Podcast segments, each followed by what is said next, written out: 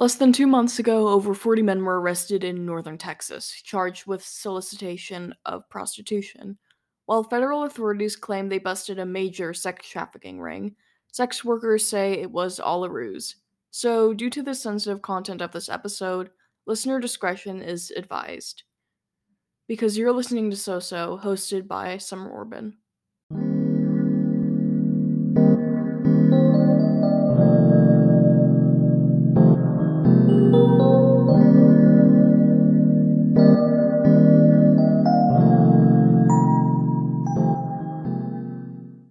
If you're looking to replace underwear you've had since you were a wee high school freshman that aren't very fresh anymore, or are looking into more sustainable options without paying $90 for various shades of brown, Parade has got you covered in all the right places.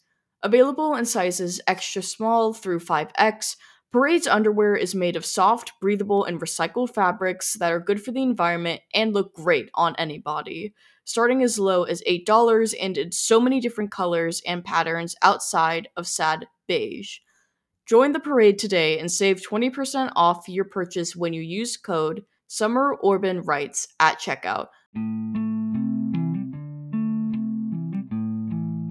On January 20th of this year, news broke out of a prostitution sting operation in Frisco and Southlake, Texas, conducted by Homeland Security Investigations in collaboration with local authorities. The operation resulted in the arrest of 46 men on the 12th and 13th of that month, facing upwards of two years in prison. While HSI and the agencies that worked alongside them prided their efforts, many sex workers took to social media to discuss their discontent. So, Texas does what Oregon does. That's Elle Stanger, aka Stripper Writer, Oregon native, parent, podcast host, AASECT certified sex educator, autistic, and sex worker. They post fake ads on the websites that adult consensual providers use, um, posing as adults. And when another adult contacts them for what's usually like a sexy lap dance or a massage, or you know who knows whatever the adults negotiate um, it's actually a police officer that arrests them. Um, they get more funding when they call it sex trafficking stings first of all because a lot of people would actually be perturbed that their tax money is going to the prevention of adults paying for services much like they do when they tip a stripper or pay for pornography, please pay for your pornography. Um, or, yeah, when they consume adult materials at all, which is not the same as sex trafficking, but that's why they do it. Elle may not live in Texas, but does share the same sentiment as others in the state when it comes to stings like this. You won't have to look too far to find it, especially on sex worker Twitter. Watch, it's one of those times where I'm wrong, and it was like actually this like atrocious, malicious, like you know, network of people that were abusing children or holding people like actually captive or something and not people showing up to like an awkward 20 minute appointment where they thank you and like maybe tip you at the end. There is a difference. Anyway um i, I don't think i'm wrong. As I traveled further down the special interest rabbit hole, I realized I needed to talk to someone with firsthand experience and at least 15 minutes of free time to travel down with me. I unfortunately couldn't converse with Elle, but I did find someone else to unpack one of the oldest professions in human history. Don't worry, it's not a hitman. After the break, unpacking with Caitlin.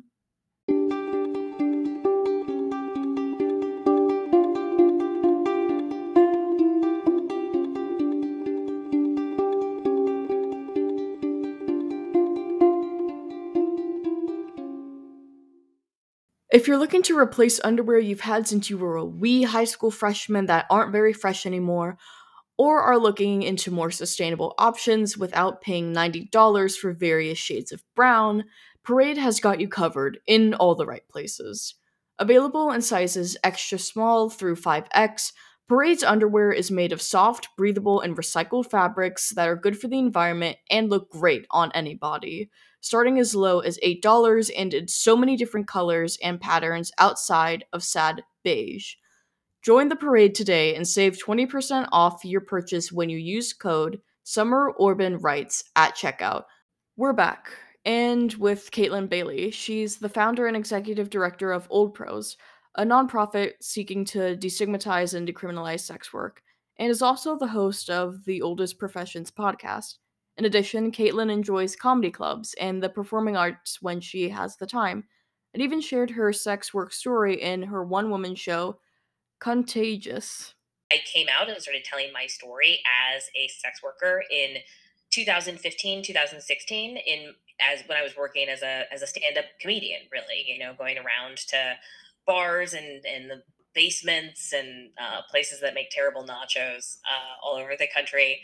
Um, talking about my experience as a sex worker and that felt like um, uh, a very a, a, safe space to do that in. It's it felt it felt safe to sort of like develop uh, my my story as a contrarian there.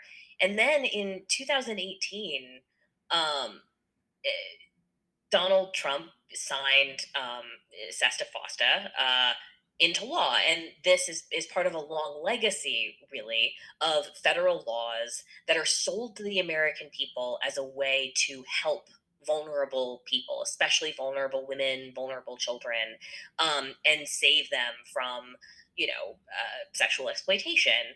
But of course, just like all of the other laws that have purported to do the same thing, this law didn't do that. It sought to erase adult consensual sex workers from the internet. And at that point, um, I had done sex work, right, come from a place of curiosity and rebellion and, and, sort of feeling drawn to sex worker stories, which has been an absolute lifelong obsession of mine.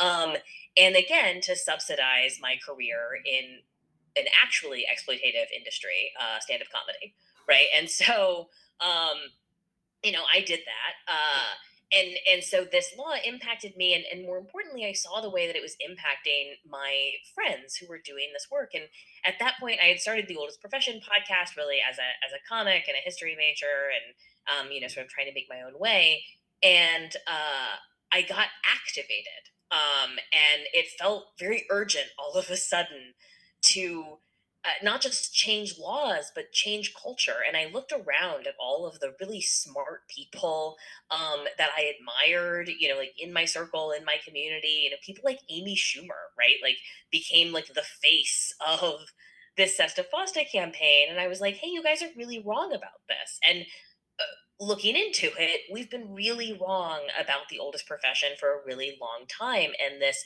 fundamental willful conflation of adult consensual prostitution, the oldest profession, with violent exploitation has made it harder for uh, people that both do and don't do sex work, right? To like move, have freedom of movement, freedom of expression, uh, um, eh, but yeah, foundational freedoms in this country, and it's made it harder to get services and support or assistance of any kind to actual victims, right? We have been misdirecting resources towards this big thing, right? Uh, that we will never eradicate, and away from people that really do need these services. And so um, I became the director of communications for decriminalized sex work in 2018. Um, and two years later, I started Old Pros as a nonprofit media organization focused on changing the story about sex work. And so we you know, we produce the Oldest Profession podcast, we produce these live shows, we produce uh, um, the Old Pro Show, and uh, what we do is we bring people together and we change people's minds about this issue. When I asked Caitlin about the Texas sex trafficking sting, she first told me that in order to understand what exactly happened two months ago, we have to look at what happened four years ago in Florida specifically when New England Patriots owner Robert Kraft was one of 25 others arrested and accused for buying sex acts at a day spa in the state. Charges were dropped a year and a half later, and here's why. Five different law enforcement agencies, including like the FBI and the Department of Homeland Security, right, through a press conference telling us that they had just rescued uh, sex slaves, right, from an international sex trafficking ring what they did in real life is for six months, they put up uh, hidden cameras in legally licensed massage parlors oh, wow. that exclusively employed other legally licensed masseurs, some of whom, some of the time, offered sexual services, right? Which is not the picture that was painted for us, right, of what was happening behind closed doors. Um, this has like a um, a really long history, especially focused on like um, Asian massage parlors uh, and um, you know, our, our first anti-prostitution law in this country was also our first um, anti-immigration law, the Page Act of 1875, which specifically barred Asian women from immigrating to the U.S. for immoral purposes. And so, eh, what what happened with the with Robert Kraft thing was was classic, right? We were told that a sex trafficking ring was being broken up when in fact everyone that was working there um, was a consensual adult, uh, maybe sex worker, right? All legally licensed masseurs, um, again, all over the age of 30, like just not not people who were being um, there was no use of force, fraud, or coercion, and there were no minors involved in this case. But we were told that it was this like violent sex trafficking ring. Um, and then the police officers told us that they had rescued these women from some sort of bad situation but if you fast forward, you know, that was three years ago. Um, the women in this case are the only people who are facing federal charges. They are still dealing with the consequences of the criminalization of their work, their criminal record. I think two women were deported. They all lost their licenses. They all lost, you know, their source of income, their livelihoods. Uh, they've been publicly humiliated and outed to their communities. Their lives are not better; they are worse because of the, this uh, this raid, right? And so I think it's important for us to remember that when police, you know, when, uh, departments or whatever issue these press releases describing what they've done as an anti-trafficking raid when in all likelihood 9 out of 10 times right 89% of the federal budget that we spend on quote unquote trafficking goes to arresting adult consensual sex workers so probably what happened is these police officers arrested a bunch of adults doing adult things with each other. Um, and, eh, you know, of course, there are examples of horrific exploitation and violence. And one of the things that sex workers are fighting for is our ability to report crimes committed against us, right? It helps if our work is not criminalized. Um, but yeah, that's that that's sort of my feedback just for these kinds of uh, raids and the way that they're they're covered across the board is I, I wish that members of the media and the general public reading this just asked a few follow-up questions to make sure that what they think is happening um, is in fact what their taxpayer dollars are being used to do I wondered if Caitlin thought the boundaries within and around the sex industry are more unclear today than they were before. The pervasive myth that there are networked, organized rings of people, right, selling children uh, and like suburban white girls into sex slavery has been um, a national fixation since the white slave panic of the 19 you know the 19th century and the early progressive era right? You know the this resulted in the mann act or the, the white slave law of 1910 um, and I mean, historians agree, and historians in the future talking about the period that we are in will agree, right? That that is not happening, right? You're not seeing people being kidnapped by strangers and sold into sex slavery. What you are seeing is already established members of these communities committing sexual violence uh, to the the vulnerable people in their community, right? Children are absolutely being sexually exploited. They're not being exploited by immigrants. They're not being exploited by trans people. They're being exploited by their coaches and their youth ministers and their, uh, you know, their their fathers in many cases. And we are so unwilling, I think, to look at the shadows in our own home, in our own community that want we want to create these external monsters, right? These scapegoats that we can pour all of our anxieties onto. And so we demonize sex workers, right? We demonize trans people, we demonize immigrants, right? And we pretend that we are uh, hunting these people, right, for the protection of our own children. But we are unwilling, actually, to look at uh, the people who are hurting our own children because we are in community with those people.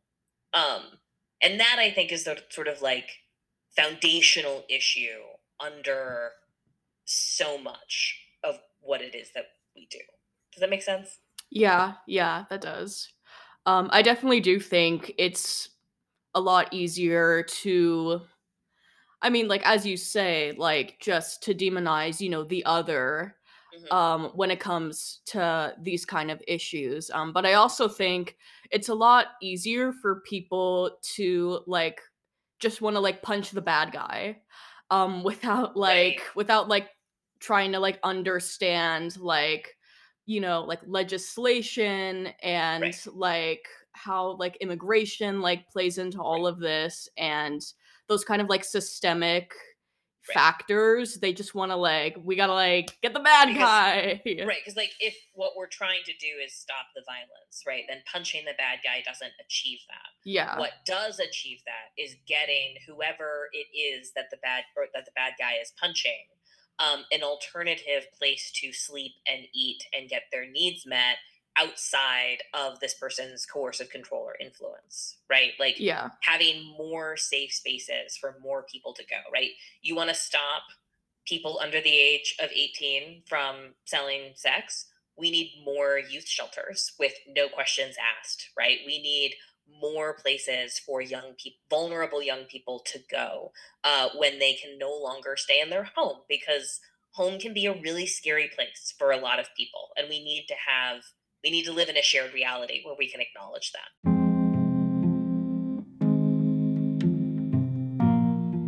being Christian myself and growing up in a conservative, Republican, evangelical household, my views and opinions on sex as a profession and an industry are complicated nonetheless.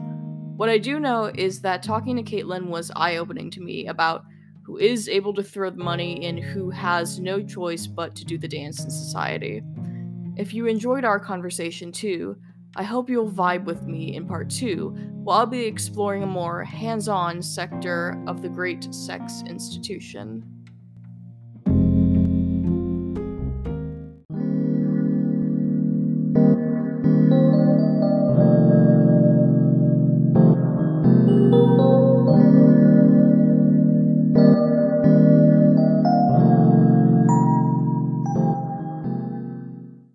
If you're looking to replace underwear you've had since you were a wee high school freshman that aren't very fresh anymore, or are looking into more sustainable options without paying $90 for various shades of brown, Parade has got you covered in all the right places.